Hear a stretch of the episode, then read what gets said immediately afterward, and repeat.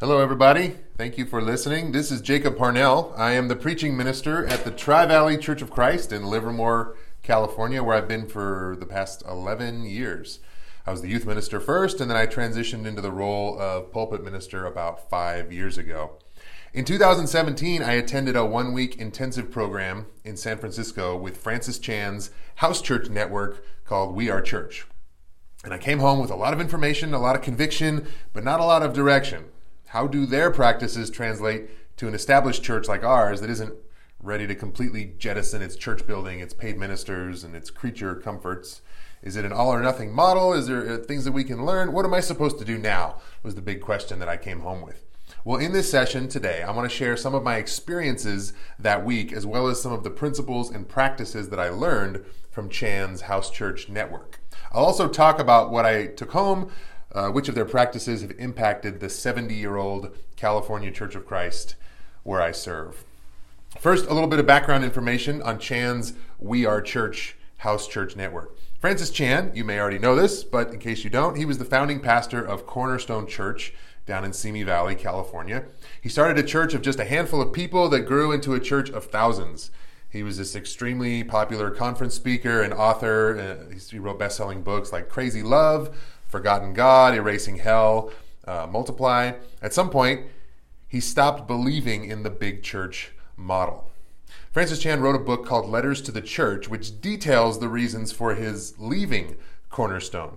And in the first chapter of the book, he writes this The Bible tells us that every member of the body has a gift necessary to the functioning of the church.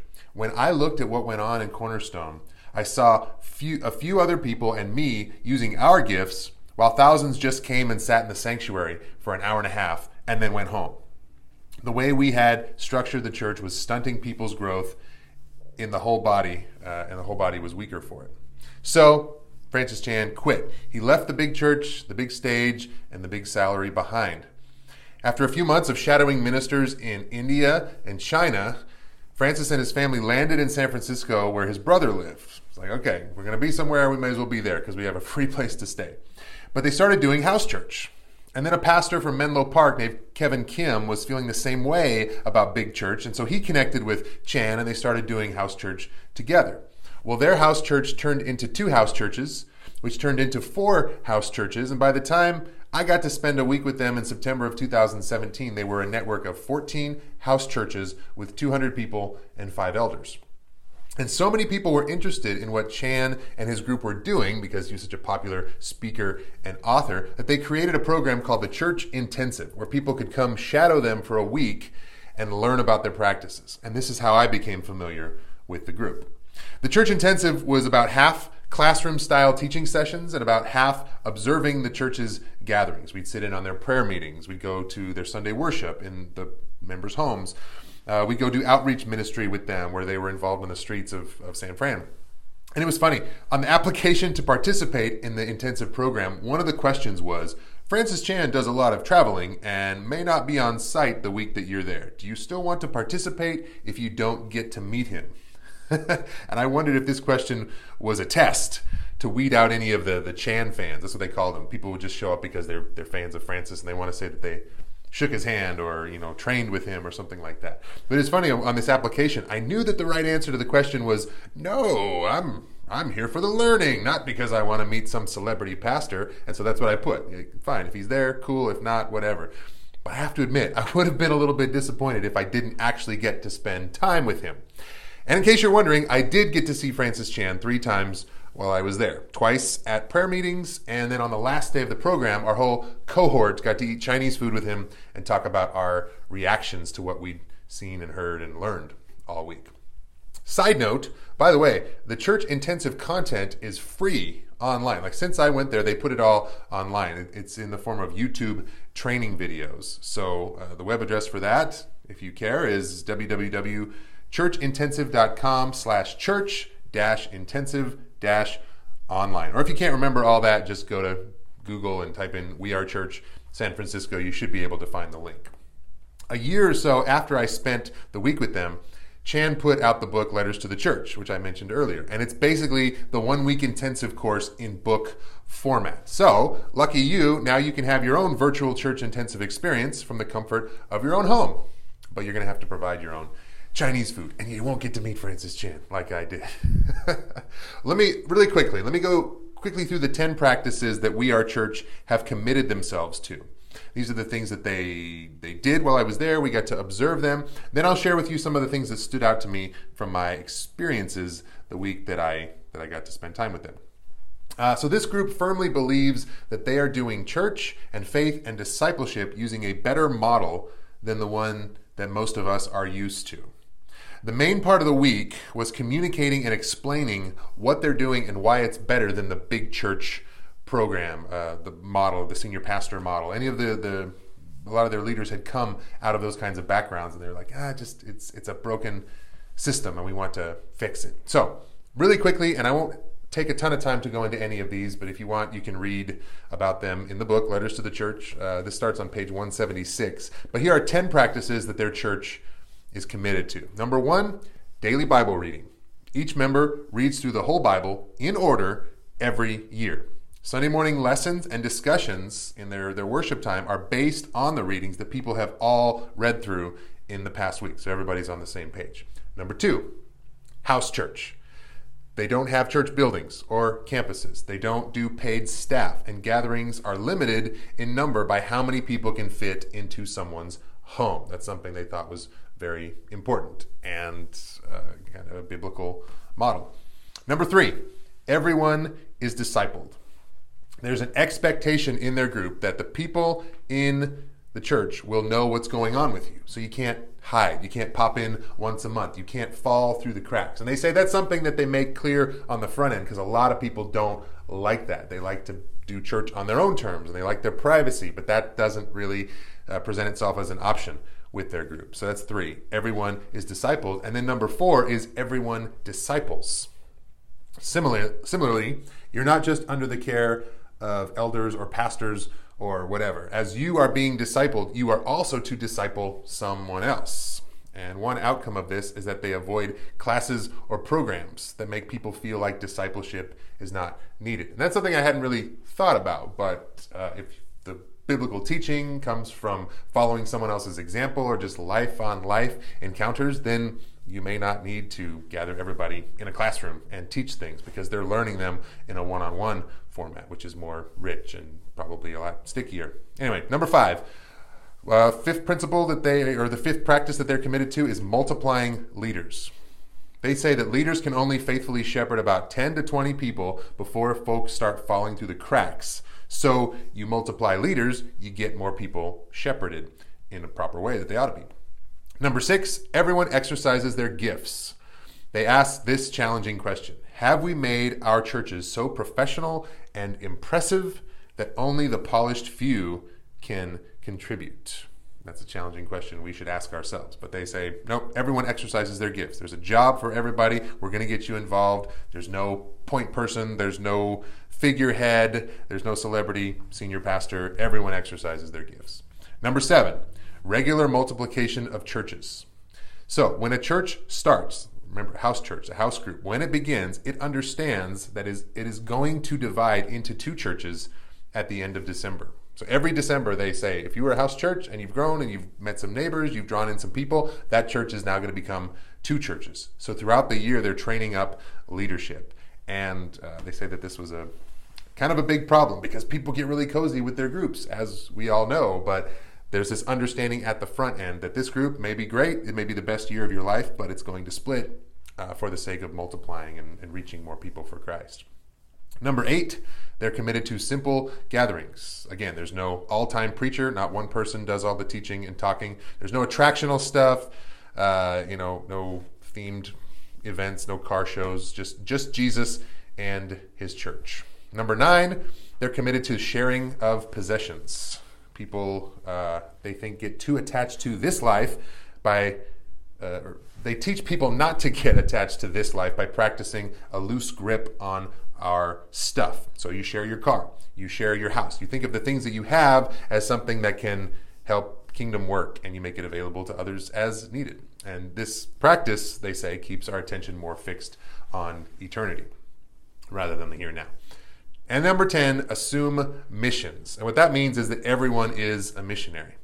I got to experience this. After I worshiped with the house church on Sunday morning, I went with them as they knocked on every single neighbor's door on their streets, probably like 25 houses, just checking in with them and asking, How can we pray for you? How are you doing? They, they, they say that this, where I live, is my mission field, and everybody is expected to participate in that. Again, that was a quick blast through the 10 practices that they've committed to, and you might have questions about how that plays out. And I could talk for a long, long time on each of those things, but to do so would take, I mean, it would take a week, like the week that I spent in San Francisco. And it would give you a much clearer picture of how this plays out. But for now, I just want to share with you some of the things that I observed that stood out to me. And while it won't completely fill in all the gaps, it will hopefully paint a pretty good picture.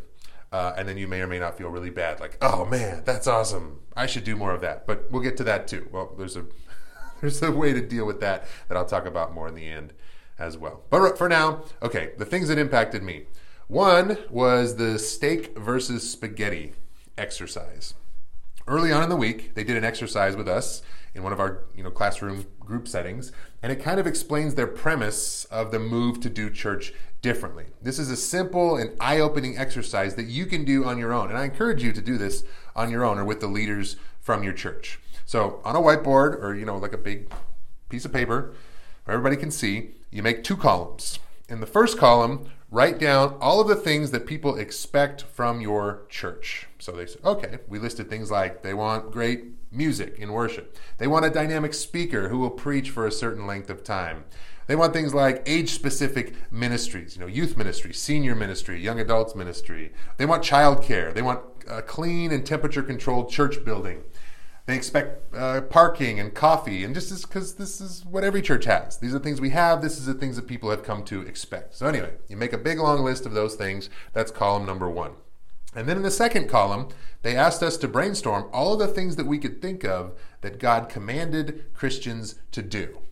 So we said, okay, we got to work uh, listing things like you know, love God, love your neighbor, care for widows and orphans, make disciples of all nations, forgive one another, bear one another's burdens. We listed all the one another's. I think we just put one another's, and there's you know like 30 or more of them. So shorthand. But anyway, we had this big long list. This is what God wants His church to be up to.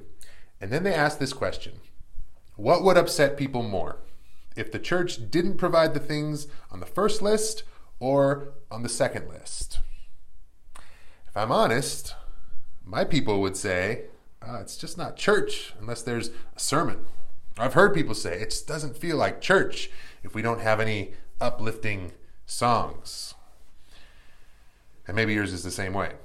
And to bring the exercise home, they tell this parable. Imagine you go to a restaurant and you order a steak. The waitress comes back and brings you a big plate of spaghetti. And she says, This is the best spaghetti in town. I really think you're going to like it. Would you be happy with this fancy spaghetti? Is the question. And the answer is, of course you wouldn't. You would say, that's not what I ordered. This spaghetti may very well be fantastic, but I asked you to bring me steak. And the point is, churches give God our best spaghetti sometimes, but it's not what God ordered. God ordered steak. And based on the things that some churches spend their time, their money, and their focus on, you wouldn't even know that they have steak on the menu. So, their goal as a church is to try and focus more on the steak that God requested disciple making, doing good works, practices that lead to a greater capacity to love. That was an interesting exercise that kind of kicked off the week. One of the ways that their philosophy played out uh, of how to do this was their emphasis on the importance of prayer. And one way I saw that was in their prayer meetings. Every Sunday, the elders meet with the pastors, which those are the house church leaders, and they get together at seven o'clock. This is like our first moment of the We Are Church cohort. I'd get up early, drive from my house into San Francisco in the dark, get to the right building, show up. Everybody's tired, drinking coffee, and seven o'clock, they show up for two hours to pray and equip. And they say they do that every Sunday. Elders with pastors meeting, teaching, praying together. And the Sunday I were there, that they were uh, the Sunday that I was there, they were talking about their own personal experiences with the manifestations of the Holy Spirit, which was a very diverse a representation. There was all these people who had different experiences, and some had no supernatural experiences, but they were talking about this because it was something that came up in their church, and they said, you know what, let's just study this. Let's talk about this together, and then let's pray about it. Prayer is very important to this group. And you might be thinking, well, yeah, but prayer is important to all churches, and my church included. But I was convicted about the sporadic nature of my own prayer life after seeing how much time that they actually dedicate to prayer. In most worship services that I've been to, prayer is like punctuation. It's what we start and end things with. But the meat and potatoes is our, our songs and our speeches, you know, the preacher's sermon, our communion talks, announcements. But for them, prayer is the meat and potatoes. Rob Zabala, who's one of the church's elders and our guide for the week, he told us a story about being at a Christian conference uh, with Francis Chan and someone stuck a camera and a microphone in Francis' face, and he said, "Hey, can you give an encouraging message for the teenagers for our, you know, YouTube channel or whatever?" And Chan said, "Yeah, yeah, encouraging word. Sure, hold on a minute." And he says he immediately got down on his knees and he spent a couple minutes praying first. He was just going to give like a two sentence soundbite kind of thing. But Francis didn't just want to give him the Francis wisdom. He wanted to seek the Lord first, to listen for what God might be wanting to say through him. So that story stuck with me. And here's a quote from uh, Chan's book that will illustrate how the high priority that he gives to prayer. Francis says this I told my staff to let me know if they were not praying at least an hour a day. This way I could replace them with someone who would. That may sound harsh, but prayer is that critical. That was what he said. Think about that. How well would you do if that was the standard at your church? I may be revealing something here. You might be like, I do that, Jacob, and you should too. Again, I'm convicted of that. But I have to admit, I, for one, I say that I don't meet that standard. And I've rarely had another leader at my church hold me accountable to how much time I spend praying for the congregation. I have been held accountable for things like how much money I am spending and uh, what I'm spending my money on, and whether or not I've contacted this person, or the things I receive criticism on are the things on that first whiteboard column. But people don't check in as much about are you spending time on your knees? Are you seeking God's will in an intentional and not just implied way? So that stuck with me. Another thing is that it was evident that they took seriously their principle of sharing possessions. There was a lot of sharing going on in a really inspiring way. It was clear that the church placed a high priority on using your possessions as a means to further the gospel. And more than one person that I met from the church talked to me about how they were converting rooms in their home into a sleeping quarters for someone in case they meet them and they can disciple them, and in case they need a place to live. So the family that I worshiped with on that Sunday morning, they showed us how they were in the process of converting what was their home office into a bedroom for a homeless person. Not because they knew a homeless person, but in case they encountered somebody who was willing to be discipled and needed a place to live. It was really refreshing and inspiring to see how they were thinking communally and missionally about such a big possession like their home. You know, when I first started preaching, I, I set aside a week each year to go away to a cabin by myself where I would plan my preaching calendar for the coming year. I'd choose sermon series titles and, and text. I'd outline the weeks. I'd fill in calendar pages. And hopefully, I would come back with a plan of what I was going to preach for the next 12 months. Well, We Are Church, doesn't need a whole week to plan their preaching and teaching calendar because, like I said, every member just reads the Bible at the same pace each year. In January, they start in Genesis. They get to Jesus around September, and after Revelation 22, they say, Happy New Year, every single year. This is something that they're all committed to. I saw church members doing their Bible readings while I was there. Some people talk about how they get up at 5 a.m. each day to start their readings, but not only that, they text their thoughts and their questions to other folks who are also up at 5 a.m. They're just communicating and sharing texts and, and their reactions to the scriptures they're reading every day in the morning when it's dark. Kind of crazy. You can tell I'm not a 5 a.m. type of person. Uh, and Sunday house church sermons were just people reflecting on their readings for the week. It's so simple. If you're a preacher and your church started doing that, how many hours of your week would you gain back? Or, let me put it this way would you even have a job? You don't need a paid preacher if people are ready to preach and teach. Think of this. Currently, how many different subgroups in your church are studying different sections of Scripture? Like the different age specific ministries. You know, in your church and in my church, at any given time, the kids might be in Exodus, the teens are studying through the Gospel of John, the Wednesday night adults group is doing an apologetics series, the men's group is in Daniel, the women's group is in Ruth, the senior saints are studying Methuselah. Just kidding, not Methuselah, but maybe they are. The point is, we are kind of all over the place. And maybe that's okay, but there's something very attractive to everyone hearing from the same part of God's Word at the same time. And this is definitely conducive to their commitment to multiplying leaders. If it's just assumed that everyone has been reading and reflecting on the same scripture all week, then you don't need a preacher who preaches week after week or even a teaching schedule. You can just say, hey, who has a thought that they'd like to share? Or you can do what I like to do. You can put people on the spot and say, hey, Kyle, you're up for sharing some thoughts on Psalm 103. I mentioned before how this emphasis on everyone sharing their gifts uh, makes classes and programs less necessary, since everyone shares the responsibility of preaching and teaching the gospel. And I definitely saw a collective sense of urgency for sharing Jesus with people in the week that I was there.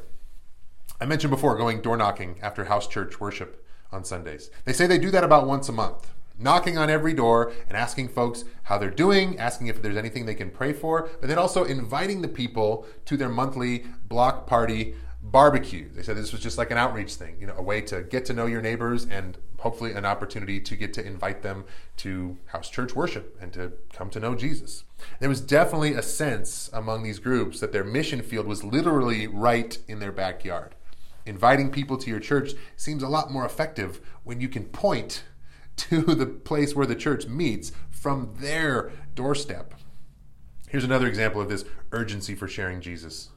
One night we were hanging out with one of the members uh, at their house. This was kind of like between our, our session time and dinner, and then we were going to have a prayer meeting that evening. See, they pray a lot, prayer meetings. So there was kind of this downtime. We were just hanging out at this guy named Angel's house, and somebody in the room from the church got a phone call that they just saw that kid. You know that kid, that the kid who's the, the drummer, that guy's son. Like, oh yeah, yeah, I know him. They said, well, hey, I just saw him down the street, and he's laying down in the grass, and it looks like he's pretty strung out on drugs. Interesting call. Think about this for a second. What would you do if you got that call? You're hanging out with your friends, you're relaxing, you're waiting for, you know, it's an hour or so until the prayer meeting starts, and you get this call. Hey, there's a kid passed out on the grass.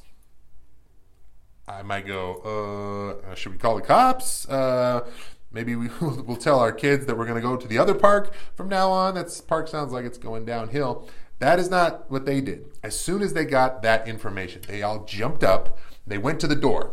I was like, where are they going? And they said, we're going to go see if we can minister to him. They wanted to immediately reach this person and minister to them. And ministering included helping the guy get up off the ground and also telling him about Jesus. These folks ran toward the kinds of situations with unsavory, unpredictable people that I often run away from. One afternoon, our leader, Rob, said, Okay, uh, this afternoon we're just going to go head into the projects and try to share Jesus with people. And I didn't know what that meant. And I was stressing about it over lunch. He said that, and then we had some downtime. I'm like, Ooh, what, is, what does he mean? How are we going to share Jesus with people? Are we going to be like handing out pamphlets? Maybe I'll whip out my Church of Christ four part harmony and sing some Jesus songs on the corner until everybody's baptized. What's this going to look like, Rob? Well, as it turned out, I was overthinking it. What Rob had in mind was exactly what he said. It was simply knocking on people's doors and telling them about Jesus. That was what he sent us out to do.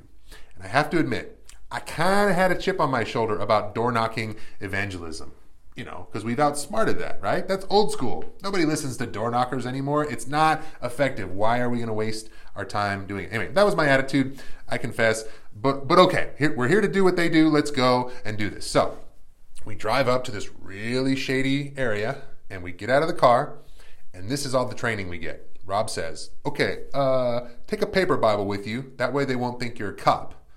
Gulp. And then the second thing he said was, you know what? If someone tries to take something from you, like your wallet or your phone, just let them have it. It's better to let them take it, and it's not worth getting hurt or killed over. All right, go share Jesus. And then he divided us into two groups, and he wasn't even in the group that I got to be part of. So that's it.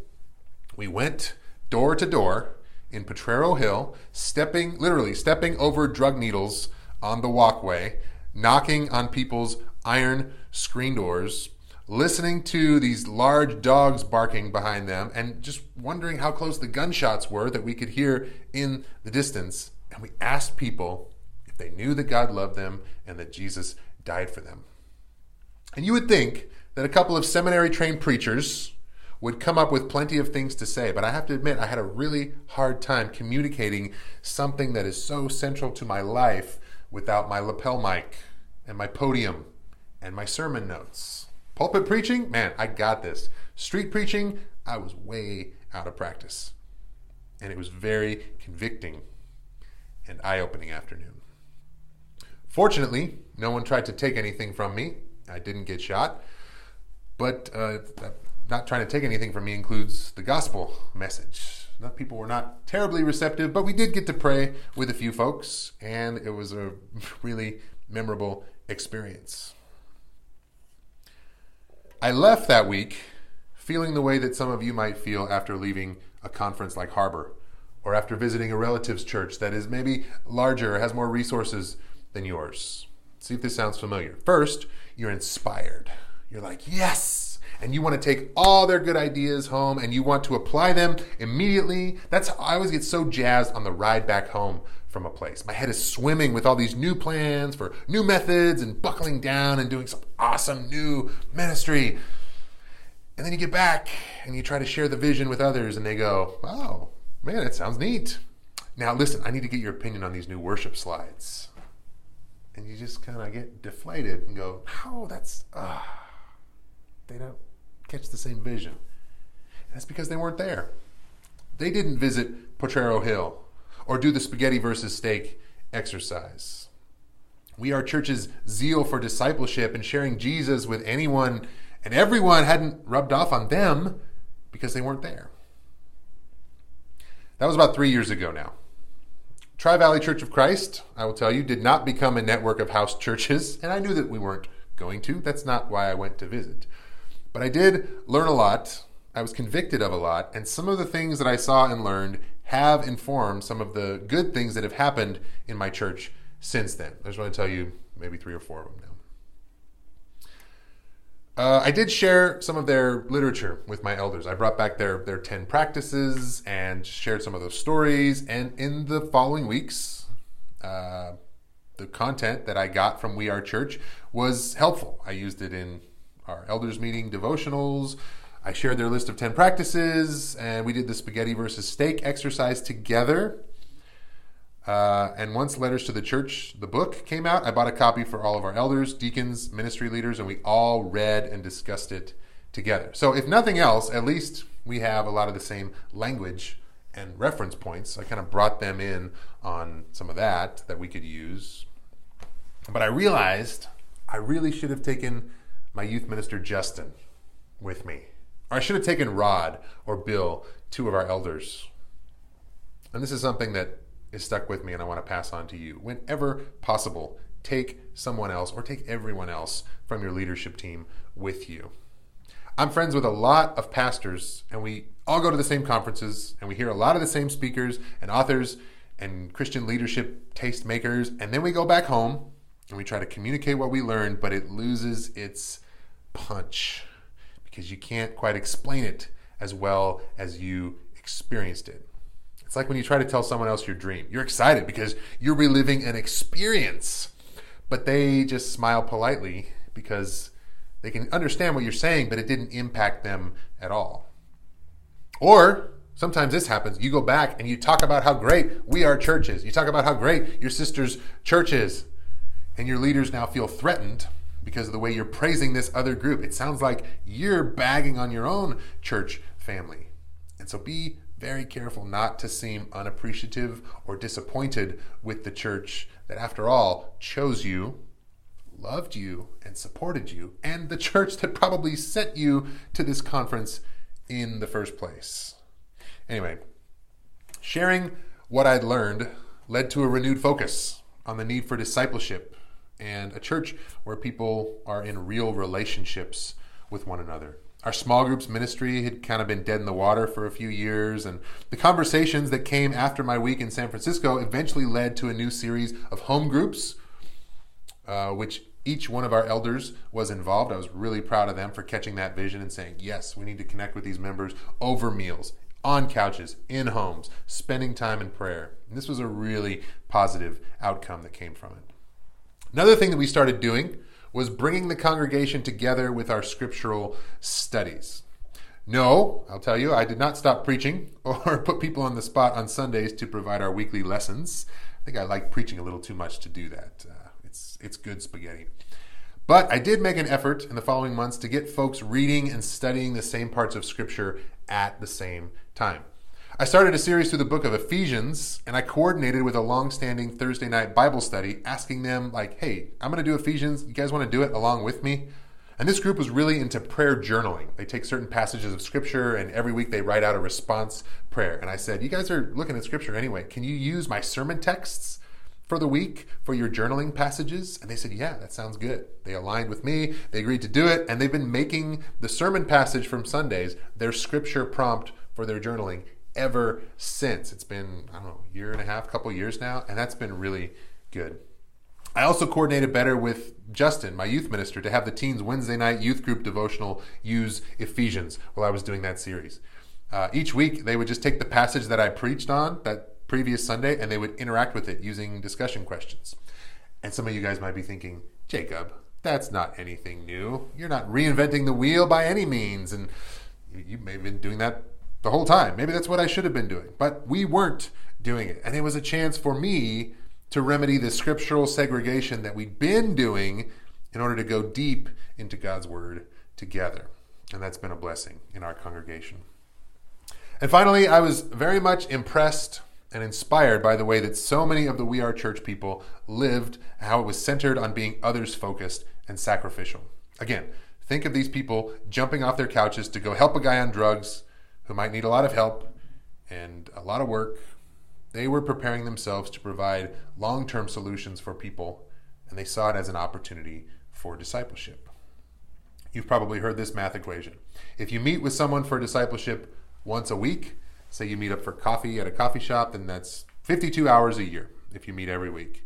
You can get the same amount of time with someone who lives with you in just one week, or then you can do on typical discipleship in a year. That makes a very strong case for inviting people to share as much of your life as you can. Well, that math equation and that idea stuck with me.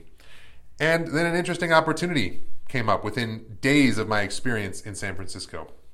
I got a call from somebody that I knew uh, who'd moved out of state, lived in a different place now, but whose 20 year old son was moving back to the area and needed a place to live. Now, these kinds of requests, I always want the church to step up and say, Sure, he can say with me, I'm happy to help, and I'll disciple him, and I'll use my blessings to be a blessing to this family. And so I usually put it out there, and often I get crickets. I have to be careful not to be cynical when this happens because there's a lot of people in our church who go to sleep each night on one of several beds in their house. A lot of empty beds when they turn off their lights live in a big house, a lot of empty nesters. And I want them to think of their home the way that we, our church, thinks of their homes. But I got to remember, I can't make people's decisions for them, but I can lead by example. Anyway, I couldn't find a place for this young man to live, but I told my wife about it, and she pointed out this is something you said you really wanted to do more of. Should we take him in? Should we do this? And I thought, ugh man, we do have a guest bedroom, so that's not an excuse we can use. And then I was cursing. I knew I shouldn't have married such a Christ like woman. Ah, why did you have to say that, Lisa? And on top of it all, my wife had just had a baby six weeks earlier. Yes, we have a guest room, but the rest of our house is full of three kids now. We had lots of reasons not to take in this young guy. But we ended up saying yes. And he lived with us rent free, ate our food, played with our kids, for the next five months. And we loved him and we cared for him like he was one of our own kids. And then I discipled that young man, and he went on to plant 50 churches in Seattle, Washington, one of the most unchurched areas of the country. Yes, big win for Jacob. Okay, Not really. That's not exactly what happened. he did live with us, but the rest of that stuff, uh, not so much. And that brings us to the last thing that I want to share with you uh, a word of advice, a bit of warning, and kind of uh, word, word to just get you to let go a little bit. Whenever you encounter a group like We Are Church, or you read a book by Francis Chan, or David Platt, or Shane Claiborne, Jen Hatmaker, or whoever, you need to give yourself a break. If the things that you read about, things that you see in somebody else's ministry, if they inspire you, good. If they convict you, good. If what you learn leads to positive change in yourself or your ministry, that is great. But if they make you feel bad about yourself or your ministry or your church, you need to give yourself a break. Don't compare the worst, your worst, with someone else's best. Just because someone makes a compilation of their successes doesn't mean they don't have failures. In my time with We Are Church, we got to ask them about how well the model actually works. And they said what could also be said about whatever you're doing in your church. When it works, it's great, but it doesn't always work. And it has its ups and downs, just like everyone else. I heard stories that week about people leaving because their expectations were too high. Not everyone could live the way that, that Francis Chan was prescribing. And I heard stories that week about house churches that became so clicky that they refused to multiply in December when the year came to an end. Even though they knew in January and they'd committed to multiplying, they just weren't willing to do it. I heard stories about people who loved what they were doing but had a really hard time losing the Sunday church experience they'd known all their lives the big stage, the big sermon, the big worship. And I heard stories of house churches really struggling with what to do with kids during their worship gathering. Remember, no childcare, no children's minister, no puppet ministry. Sean Brakey, one of our We Are Church guides, even said, We want you to know that we don't think this is the only way of doing church. We think it's better than the churches that we all came from because it's being intentional about giving God steak instead of spaghetti, but it's not the only way. Please keep that in mind. And they were really cool about the reason we're opening this up to so many people is because we want feedback. We want people to say, yes, this can work in my context, or no, this part can't work. So there was really kind of a collaborative effort rather than a, hey, we have it figured out. You need to subscribe to our newsletter. And even as I was listing some of the successful ways that we incorporated We Are Church's principles at my church, just now in this talk, I realized that I was omitting some things, like some of the frustrations that I experienced along the way. Some of the false starts. Some of the folks who just don't get it and probably won't ever get it. But those folks are all there. Those are just the, when you write the book, you, you kind of omit those things. But I want you to remember that those are there. In my experience, in Chan's experience, in your experience, they're there in every church that is dedicating itself to doing the Lord's work. There's going to be these ups and downs. So give yourself a break. I remember my old preaching professor, Ken Durham, said that he kept a filing system of sermon ideas and illustrations. It was like a literal physical filing cabinet and like an index card system. If he came across a good image or an interesting factoid or a quote from an article, he would write it down on a card and he'd put it in a filing cabinet. And he had all these files alphabetized and arranged by category. Nowadays, you can do that digitally. So Ken probably had a student assistant transfer that to digital, put in the cloud at some point. So hopefully he's not lugging around a big file cabinet. Maybe he is. Uh, but he also said that he kept an index card in his front pocket where he would write down any good words when he heard them or if he read them in a book, just like a good word that I want to make sure to use in my sermon. And he took the card out and he read it for us. I remember one of the words on his card was sizzle. He's like, Isn't that a great word, you guys? Sizzle. I got to use that in a sermon. well, think about that. I would suggest, in the same way, that you take what you learn at a conference, uh, any ministry ideas that you read, or things that you see other people doing that work for them, and just file them away. Put them in the file. Hold on to them, remember them, and when it's the right time, use them. Or they might help you out, reference them, but don't try to do them all at once. And don't think that all of them need to be used at all. Imagine if Ken Durham preached a sermon that contained all of his sermon illustrations from his file or all of his sizzly words. That would be exhausting, and it probably wouldn't work. So give yourself a break and use your experiences wisely. And if you've listened to this talk all the way up to this point, you win. Congratulations and uh, thank you very much. I like you. You're a good person. Uh, if you've listened this far, you're probably Justin or Kyle or my mom. But if you're not one of those people, then uh, send me a text or something. Let me know that you tuned in. Give me any thoughts that you might have, or if you want to continue the conversation. Absolutely, let me go. I'll send you a, a list of good preaching words or something. My cell number is 360 931 0002. It's easy to remember because uh, it's 360 like a circle, 360 degrees. So think of a circle. And then 931 like the division, uh, 9 divided by 3, divided by 3 again. You can only do that with two one digit numbers, or maybe three. Anyway, circle, division, and then the last one to remember is corn dog, uh, 0002, the number of corn dogs I like to eat in one sitting. So, circle, 360, division, 931, corn dog, 0002. Uh, thanks for listening. Let me pray for you and your ministry and God's work in your life. God, I thank you for the experiences that I get to have things that you've placed in our path, uh, the information, and the way that we can communicate and learn so much from so many people. Just a few generations back, we didn't even have this, and so it can be overwhelming. But help us to use it wisely. Help us to navigate it well, and help us to faithfully share good, useful, and effective ministry ideas with one another. I pray for anybody who's listening. I pray that if they're frustrated, they'll turn those frustrations over to you and they'll just think of all the people in Scripture who were frustrated that things weren't happening a certain way, that they weren't getting the answers that they were asking for, or that uh, didn't seem like the effort they were putting in was yielding the results that they hoped for and expected. Um, God, just give us your peace. Give us a good night's sleep.